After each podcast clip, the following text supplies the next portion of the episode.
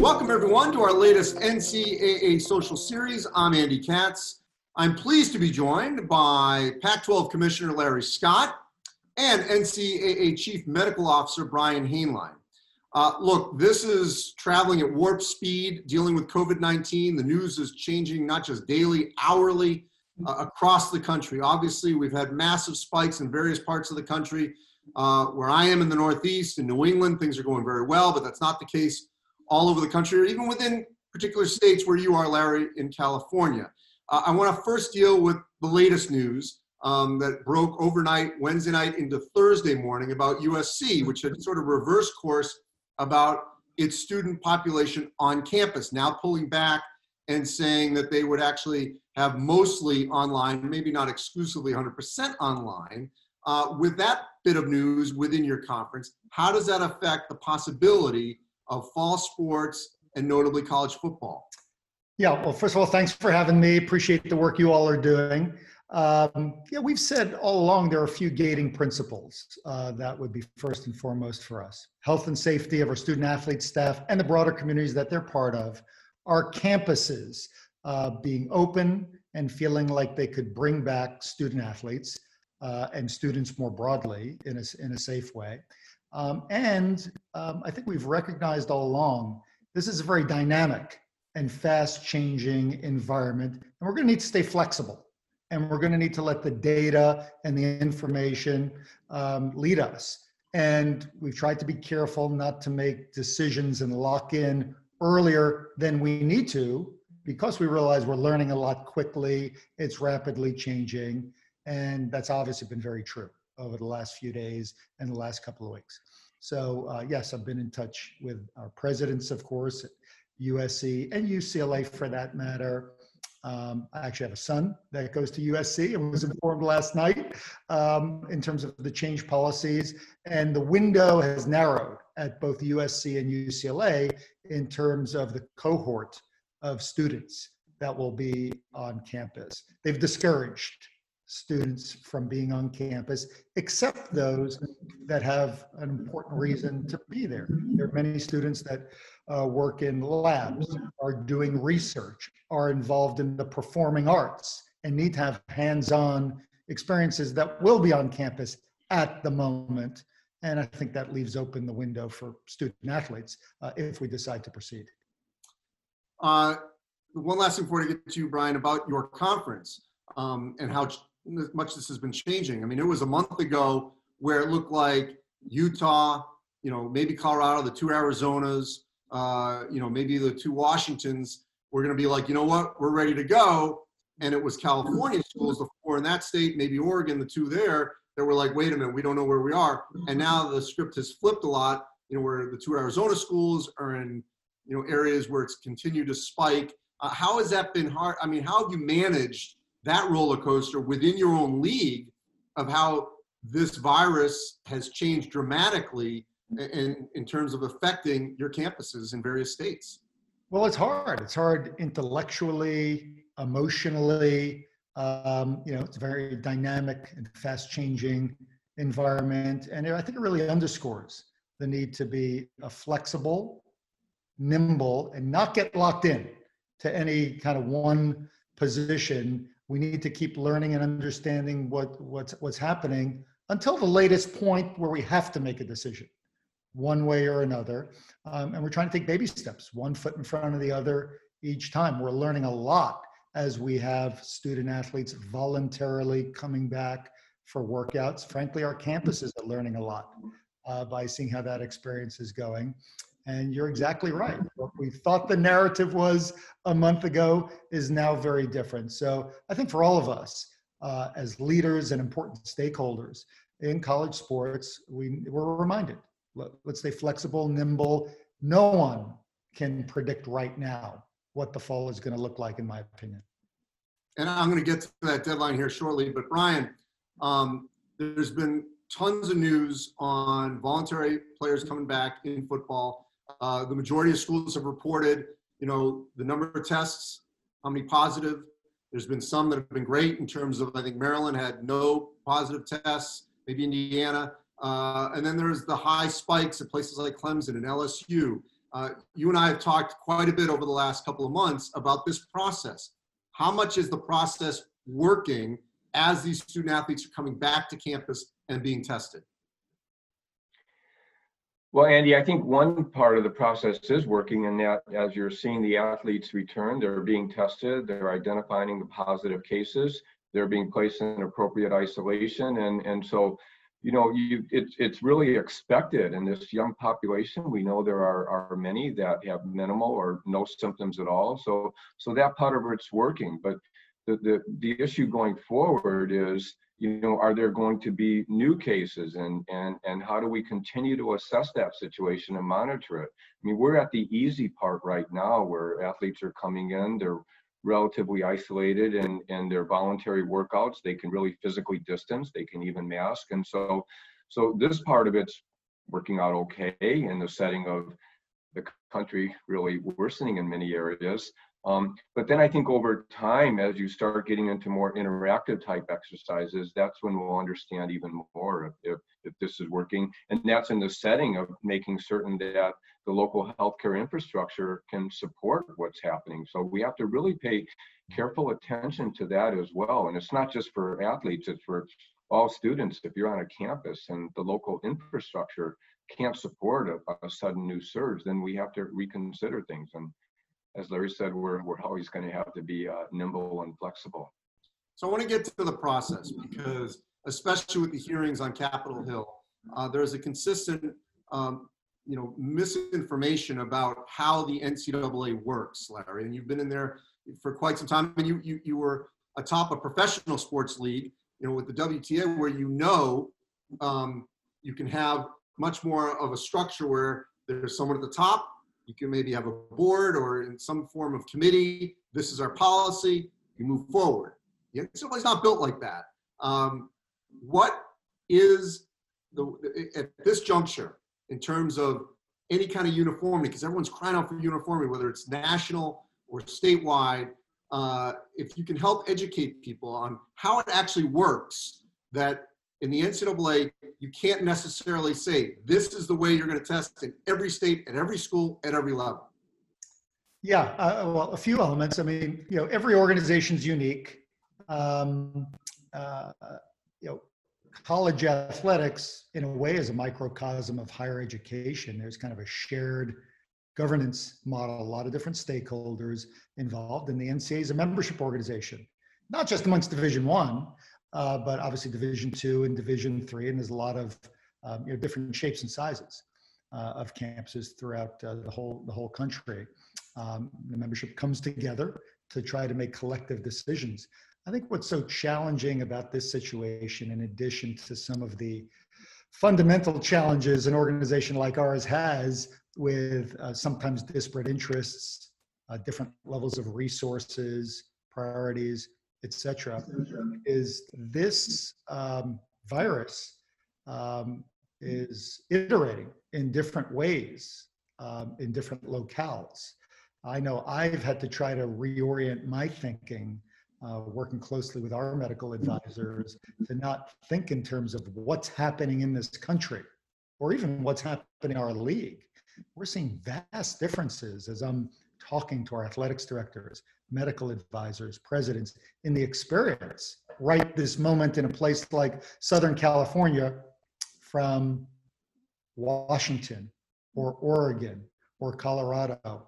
Um, so um, I'm, you know, not sure that one size will fit all in, in the circumstance. And I think one of the uh, threshold considerations we'll have to make as we think about uh, fall sports uh, coming up is whether we stick with the traditional approach that we're either all moving forward together or none of us are moving forward together, whether that's within a league, within the FBS, Division One, or whether this is such a unique situation with really varied experiences and uh, situations at our campuses uh, that there might be some where you know there's broad populations of students on our campuses and we can compete in college athletics. And there might be some where we can't.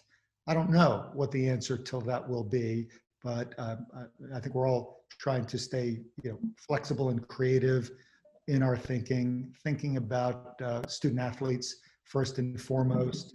Um, you know, most of whom are really eager uh, to have the experience they've worked so hard for as part of their overall education. And so I think there's a lot of weighty considerations, but I think it's incumbent upon all of us, uh, and this is happening in so many different ways. Um, you know, the, the new normal is going to be different from the old normal. I know we're experimenting, we're innovating, we're thinking of different modalities for how we operate. Certainly, our campuses are. And I think those of us that are involved in collegiate athletics need to be open to thinking about different approaches, possibly.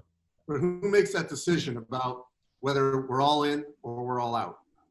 Well, ultimately, it's the presidents of our universities. I know that's the way it works in our league, uh, with obviously heavy consultation from our athletics directors and steer uh, from commissioners. And then nationally, through the committee structure that we've got, in the case of football, whether it's football oversight, Division One Council, and ultimately uh, the board of the NCA, which are our presidents. So it goes back goes back to the shared governance. Certainly, if we're going to do things nationally, that decision is going to have to be made at a national level through these NCA committees and the board.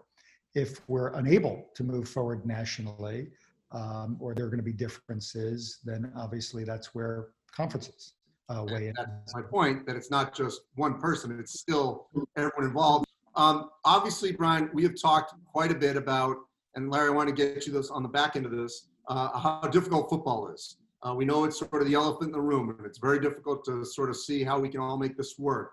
What are the chances um, that the other sports, uh, Brian, uh, the other fall sports, soccer, volleyball indoors, but soccer outdoor, outdoors, field hockey, um, you know, golf, uh, excuse me, uh, um, uh, cross country, you know, crew, these other sports, especially the ones that are outside, that those can happen, and a lot of sports where the Pac-12 has got great success in, um, that those sports can happen with or without football occurring this fall. Brian, I'll start with you. Well, I, I, I think that's uh, a possibility. I mean, it really is going to be something that's going to play out within conferences. So I think certain conferences will see which sports make the most sense that they can support. Um, and even for certain member schools, they're going to have to, to, to get that figured out. I think football, there we're paying a lot of attention to that. And, um, you know, especially at the FBS level, it, it's, uh, you know, we, we've had many, many discussions about what are the ways that you can mitigate risk. And it ranges on the one hand from how we're doing things day to day. Um, another strategy is testing. Another strategy is actually the use of facial shield. We've been talking about that an awful lot, and and and that remains another possibility that even helps to mitigate risk. So so again, just like as Larry was saying, this varies across the membership. Part of it is going to be where you are in the country. Part of it is what one can afford financially, and, and an awful lot of it is going to be a conference by conference decision. Yeah, I would, um, in addition to everything Brian said, uh, is my personal observation at the moment from all the inputs I've got is our ability to play sports in the fall. Um, it will have less to do with some of these sport by sport considerations. I've been so impressed by the work of our medical advisors, our coaches, trainers. Uh, I've got a high degree of confidence uh, from what I've seen already with you know voluntary workouts. Then when our student athletes are in the athletic environment under supervision, there's going to be you know tremendous appropriate precautions taken in terms of sanitization, social distancing, mask wearing, um, robust testing, um, and I think they're really open questions about you know uh, whether the, the limited contact in sports is really going to transmit the the infection or whether it's you know sustained um, contact that's transmitting the virus. Uh, you know, it seems like it's still a real open question how risky it really is for contact in sport. It feels to me at the moment from the conversations I'm having with my campuses and our medical advisors that our ability to play sport in the fall is going to have to do with more macro um, elements and behavior in our in our society. Um, what happens when thousands and thousands of young people come back to our campuses?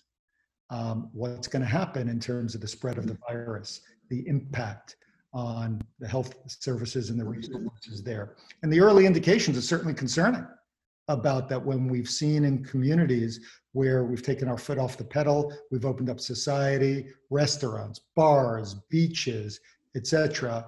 Um, we see what's happened as we've started to allow student athletes back. The feedback I'm getting is where there have been mini spikes amongst teams. It's not because of what's happening in the in the training room or doing the strength and conditioning workouts. It's the socialization that's happening amongst young people that are back on campus and excited and happy to see each other.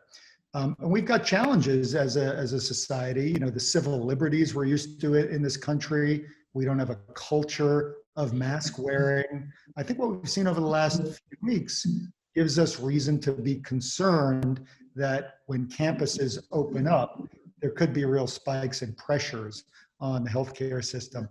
From my perspective, that's really the biggest risk to college sports in the fall, be it football, soccer, volleyball, etc. I'm not really that concerned about the precautions we're going to be able to take sport by sport because I think we're really state of the art in that space, and it's still quite unclear as to how much transmission risk there is during the actual competition itself. So Larry, there's been a lot of chatter about, and, and we just talked about this, um, the imbalance, uh, whether it's funding or facilities or personnel at various levels of Division One. Uh, what are the chances, because you've got a great grasp on your 12 schools, um, that you might look at a scenario, not just in football, but in other sports in the fall and maybe bleeding into the winter, where you only play amongst yourselves because you know that all those 12 schools would be following the same testing protocol, sanitization protocol, even though they're in different states, versus a school from you know a different conference, maybe a lower level conference in the non-conference. Yeah, well, look, we've we've been working toward being able to play full schedules um, in the fall, and as part of that, working on an agreement amongst all the teams we play in non-conference on on common testing standards. Um, you know, testing before each game, so that we could be comfortable with, with non-conference play. Having said that, there's been a lot of work done on a conference-only schedule, uh, an abbreviated schedule, a postponed schedule, maybe even a spring schedule. And all those have challenges. Um, but like I said before, I think we've, we're trying to let the, the data and the information drive us. I'm pretty confident sitting here today that we can get to an agreement amongst all the schools we play in football in the fall on, on a testing standard that would give us trust and confidence. Uh, but there could be other reasons why we just can't play a full season or we can't start at the end of August and, and we look to go to a conference only or some other delayed season. You know, Brian, I, I've heard on one side, hey, let's just take our time, pause, we'll start, you know, sometime in January. The other side is, how do you know January is going to be that much different? Uh, because we don't know what we don't know with this virus. Um, so, so from your vantage point as the chief medical officer, what are you hearing in terms of the various, as Larry was saying, the various scenarios uh, of whether we start on time, it starts later, uh, there's a some sort of gap in the middle, or just you know what, let's pause and start everything in the winter. Well, we've certainly had all those conversations, Andy, but you, you know, it, this virus and this pandemic is, is, so unpredictable that to say, well, let's start in January, that makes no more or less sense than saying, let's start next June or, or, or let's start now because we don't even know what's going to be uh, the future. And I, I think we have to look at the issues that we can control. And within that conceptual framework, we can still plan on a, a fall season. Doesn't mean it's going to happen. Um, but I think we should, that's the way we should be going, just like we should be moving in that direction for society. But in doing so, I, I just want to go back to a point that, that, that Larry made, and, and I think it's extremely important for everyone to understand. He talked about personal liberty and individual choice and, and, and, and things like that. So when we look at COVID-19, we understand there are four things that absolutely, absolutely work in mitigating disease spread.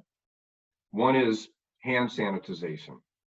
The other is cough and sneeze etiquette, and you can you can uh, extend that to to you know making sure when you're yelling or screaming or breathing heavily, you have a certain etiquette. And then the two other issues are physical distancing and universal masking. And Larry's point about the degree to which a high risk exposure occurs in sport, high risk meaning prolonged for more than 15 minutes, sport may not be that high risk exposure that everyone is saying it is. It might be, but it might not be. But but let's get to the things that we can control, especially at the campus level. And and I share Larry's view that you know when you look at athletics and the four hours or so that we can work with these athletes every day, things are really under very good control and and and we can feel good about health and safety. But what's happening the other 20 hours? And that's the concern. And so then you come back to you know personal choice and and even the masking issue. I mean there should be no one on a college campus. There should be no one on a sideline who is not masked or or a new version of that is, is a facial shield. And that's not a personal liberty issue. I mean in new york i can't drive a car and text at the same time. I can text and be on the phone all i want but now when i'm driving a car because if i do that there's an increased risk that I'm going to kill someone. And that's the same thing for masking. So, you know, if you don't want to protect yourself, that's fine. But when you're wearing a mask, you're protecting Andy Katz, you're protecting Larry Scott, you're protecting Brian Hainline. That's a public health issue. So let's control what we can. I think we're doing a very good job in athletics and setting up that control but we really have to worry about the other microcosm, the larger microcosm on the campus itself, and then of course the grand microcosm of, of society. I mean, we're fundamentally getting this wrong when we aren't doing what we know could work and could get our society open again without this, you know, rapid rise in, in hotspots across the country. Larry, there's a lot of discussion over waivers. Um, you know, at the professional level, we're seeing uh, players opt out and say, you know what, I just don't feel comfortable, whether it's for my safety, my family's safety. Uh, and, you know, they may not, you know, depends on their contract, maybe they don't make the money, whatever, but they have that right. Uh, where do you stand as to if a college athlete in the Pac 12 says, you know what, there aren't going to be as many students on campus, I don't feel comfortable coming back. How much should that individual's scholarship be protected that they can come back the following year uh, because they just didn't feel comfortable coming uh, and playing under these conditions. As a general principle, you know, uh, our schools unequivocally want to protect and support the student athlete scholarship if they've got a health concern given the given the current crisis. You know, how that's managed on each of our campuses is up to our campuses, but as a point of principle, uh, student athletes need to know that they're um, protected, their scholarships protected if they've got health and safety concerns. Um, and so I think that's an active discussion our campuses are having with their student athletes. You know, Larry, I want to go back to this issue of uh, fans that we've discussed on this series. Uh, there was a time, and you know, where we've been discussing no fans, none whatsoever, uh, and then it was different percentages based on the states.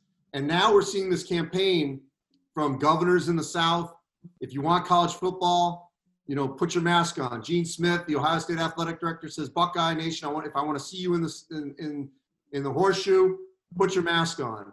Um, how realistic is it when we're still wondering if we're going to have a season about having fans? Well, I think you know I'd start by um, going back to uh, Brian's comment and underscoring. I think as a society and as um, kind of college sports communities, this is a great social experiment and challenge. I think uh, the ability for us to play college football in the fall and for fans to attend games, I think is going to be heavily dependent on how our society reacts to this grand challenge that we have. And can we adjust our behavior and our sense of social responsibility quickly to a level we haven't seen over the last few weeks? if people keep congregating without masks and we keep having these spreads, we're not going to be playing college sports this fall, and there's going to be nothing for fans to attend. uh, as a society and in our campus communities, we need a quick pivot and an enhanced sense of responsibility. And that goes down to the team level as well. Um, I think there's been an awakening, a wake up call in just the first few weeks, seeing what's happened on teams uh, when kids come back to campus, starting voluntary workouts, going out, and all of a sudden, you know, there's 20 people from that team being isolated. I think there's a quick education going on. Um, so I, I see it. Um, uh, I think these next few weeks are going to be the defining moment. And sports has a very important role to play and a great opportunity to provide leadership and role modeling. So it is awesome to see our athletics directors, coaches, our communities coming together trying to lead by example and role model. Uh, if leaders in our community are imploring people to wear masks and uh, follow social distancing and take this seriously, I think then we have a chance. Brian, you, you are heavily involved in the planning, uh, the medically, medical side of the US Open. Uh, we have seen across the globe these exhibition events in tennis to where uh, outside of the Adria Tour, there were no fans except for, I think, in the, the women's version in, in the Czech Republic, there were some fans. Uh, but we saw what went awry um, with the Adria Tour, although you could make an argument it was, to your guys' point, more what happened off the court with the socialization with uh, Novak Djokovic and, and um, Sascha Zverev and, and those players when they went out clubbing and things of that nature. But if at the U.S. Open, if we're not in a point where we can have any fans, and they're going to have the Western Southern Open, then the U.S. Open, and that's the same two weeks when college football is supposed to start at the end of August. If an event like that can't have fans, how could we justify other parts of the country around that team, same Labor Day period having fans in a college football stadium? Well, part of that, Andy, is also the, the politics of getting a, a, a huge event like the US Open approved in the state of New York with our Governor Cuomo, who has uh, really been a leader in terms of uh, making certain that we're really looking at a phased in approach and, and that we're meeting all of the criteria appropriately, including the number of contact tracers. So so what we did at, at the US Open and then extending it to the Cincinnati tournament, the Western and Southern Open, so it's a four tournament event, we sent to the governor's office a no fan on site proposal. So that was, let's call that the, the first start. And so that was approved and, and that actually uh, is now going to be a template for, for all professional sports in New York for a no fan on site. But when you think about it at, at the US Open, especially during the second week, there just aren't many players left. And so, you know, you look at the plan for the US Open and it was kind of like, you know, converting uh, the whole US Open site into a playground for the players. And, you know, they could distance and have fun and, and, and so on. And we have to try to control their movements. But, you know, when there are so few players on site, um, you know, I, I, will just say I have planted the, the, the the seed that you know maybe we can start also looking at how to build fans on site. You know, if you can protect the inner bubble, sometimes it's called tier one of of the athletes and the essential personnel. I mean, that really is is the perhaps more difficult part of this. Once you have fans and you separate them from the athletes, we we say that they're in the outer bubble.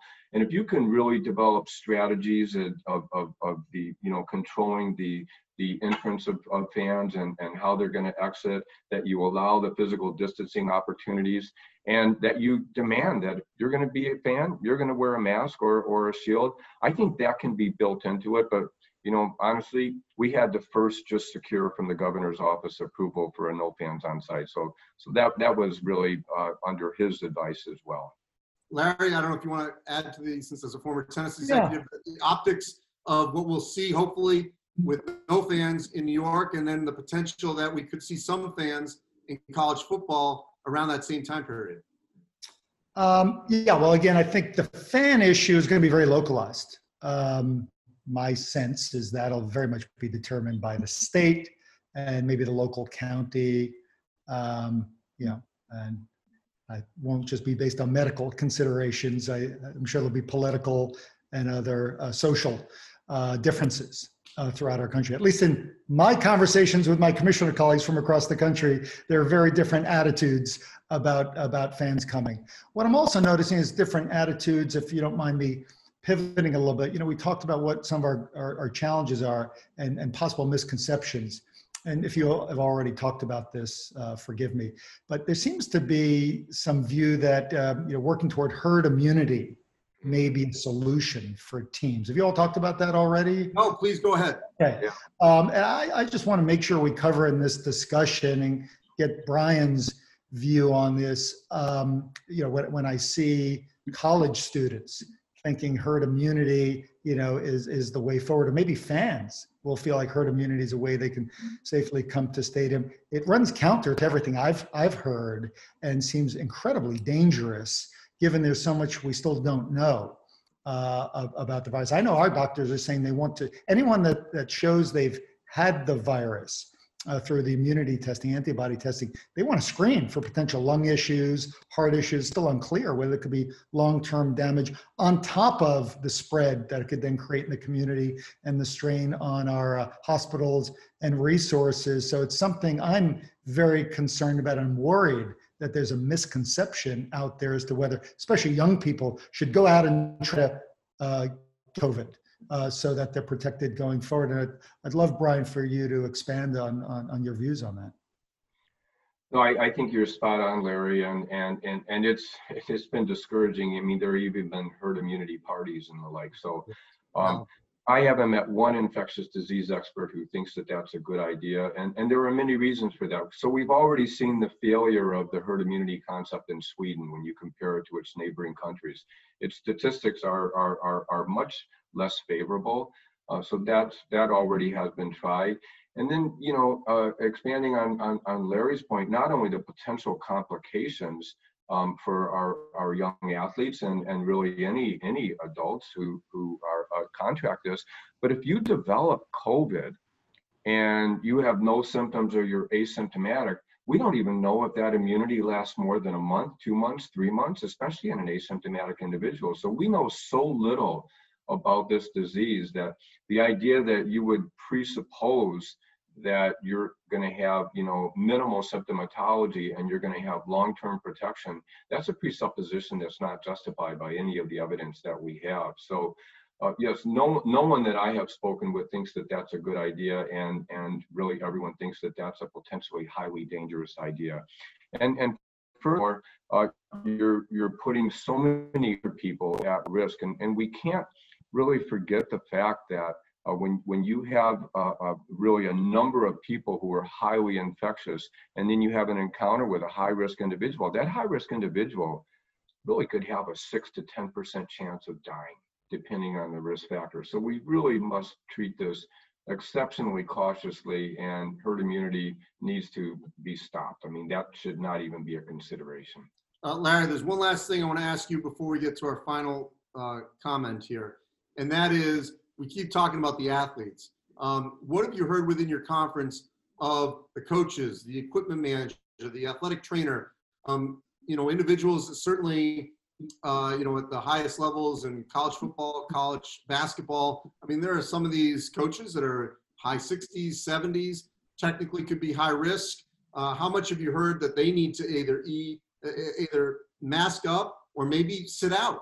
Like some professors are going to do, where some professors on these campuses are just going to only be doing virtual and not be in person because they may deem themselves high risk because either underlying health conditions or their age.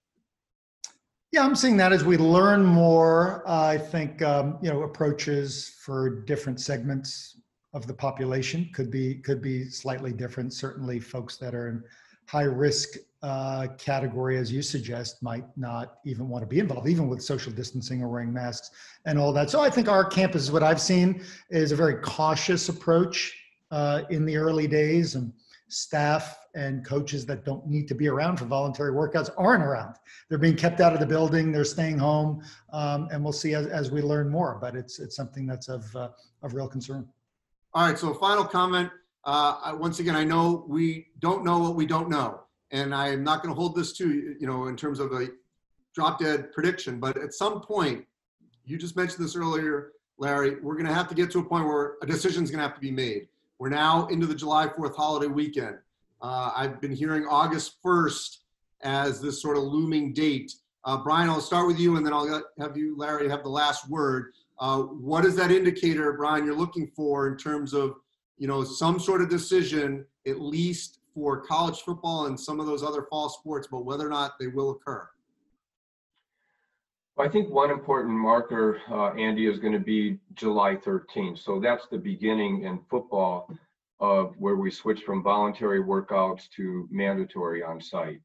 And I say, as, as we move there and you're going several weeks into then the preseason, I think as we understand what's happening at that point in time, uh, we'll be able to make some important decisions. So I, I, I see that as this really important transition phase. Yeah, I, I agree. I think that's an important marker. Um, but I've been reluctant, honestly, Andy, to uh, pick a date with my colleagues to pick a date when we're going to decide because, um, you know, we're, we're watching these macro trends uh, and how they're impacting our campuses and their policies. So, um, you know, there could be decisions next week that some schools uh, make or some conferences uh, make. I know the Ivy League's planning on announcing a decision they're going to make next Wednesday. Um, so I don't know if there'll be one date when the world of college sports decides or the world of college football decides. I think we may see some individual decisions start to be made in the coming weeks. And then, um, uh, but I do think it's a matter of the next few weeks that um, I think things will come into more focus. And as I said, I want to underscore, unless we see a change uh, in the trajectory of the spread of the virus and its impact pretty quickly, I think the situation is a lot more perilous than it was a few weeks ago. Ooh, unfortunately, I ended there. Uh, hopefully, we can be much more optimistic uh, in the coming weeks. Um, Larry Scott, Pac-12 Commissioner, Brian Hainline, NCAA Chief Medical Officer. Uh, as always, you can go to ncaa.org slash social series. We've archived all of these over the last four months. We're continuing this every week, discussing whether it's COVID-19, social injustice. There's so much to talk about here in college athletics. We appreciate all your engagement and watching all these important educational, informative conversations we've been having over the last four months. Most importantly, stay safe, everyone, and we'll talk soon. Thanks for watching.